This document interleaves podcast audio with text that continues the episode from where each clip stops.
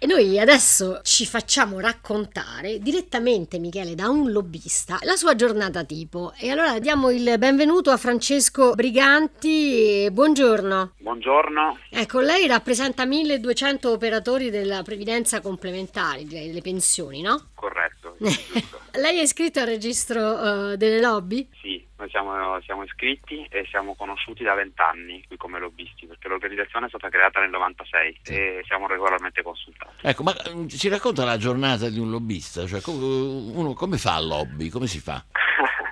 Guardi, allora, prima di tutto le dico che il lobbista non lavora solo a Bruxelles. Il mio caso penso che sia abbastanza chiaro. Eh, io passo due giorni, massimo tre, a Bruxelles ogni settimana e gli altri giorni della settimana viaggio per l'Europa, spesso anche per eh, negli Stati Uniti, ma soprattutto in Europa. Per quello che riguarda la mia giornata a Bruxelles, eh, è fatta di riunioni. La prima riunione la facciamo con l'equipe, perché naturalmente dobbiamo produrre vari documenti, osservazioni per l'Unione Europea, addirittura anche facciamo gli emendamenti a dei progetti di legge, proprio articolo per articolo, dicendo quello che ci piace, quello che non...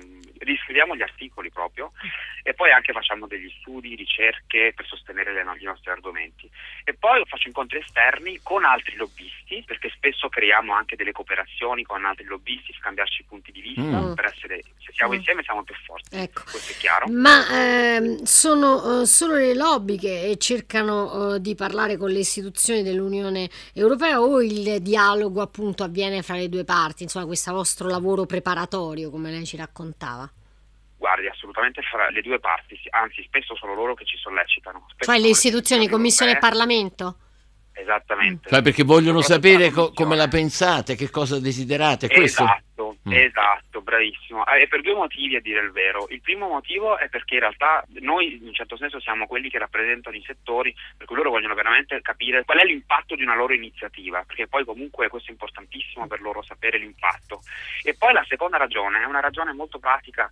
Se loro non consultano l'industria di riferimento, mm. ehm, è difficile che le loro iniziative vadano in porto, perché poi comunque eh, ci sarebbe un'opposizione da parte dei lobbisti, dei governi, dei parlamenti, e a quel punto lì allora eh, loro sarebbe un lavoro inutile. Eh, allora quindi la domanda che si fa il non addetto ai lavori è questo, cioè la regia dei lobbisti può influenzare o persino dettare le iniziative dell'Unione Europea? Sono i lobbisti a comandare lì? Siete voi?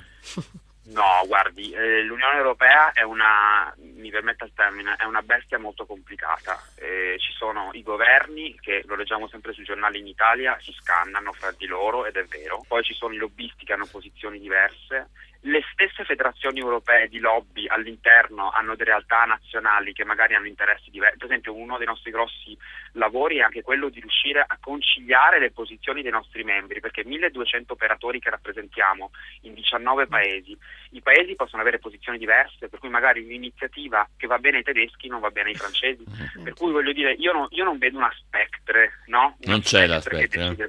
No, ci no. sono però sicuramente delle alleanze fra lobbisti, questo è verissimo, e quando le alleanze fra federazioni di lobby sono efficaci, magari su un, su un unico dossier specifico, cioè l'alleanza, poi su altri tavoli non siamo d'accordo, però quando ci sono delle alleanze è vero che allora eh, siamo molto efficaci, questo è verissimo. Bene, allora noi ringraziamo Francesco eh, Briganti, e il nostro lobbista questa mattina ha cercato di spiegare come eh, funziona di, il suo di, lavoro. Di sabato c'ha, c'ha da fare, di, di sabato, di sabato c'ha da fare. Lavora anche eh, di sabato. sabato. Ogni tanto devo guardare i documenti, eh. Eh, ma non sempre, è vero. Si deve rimettere a passo, va bene. Grazie, buona giornata. Grazie.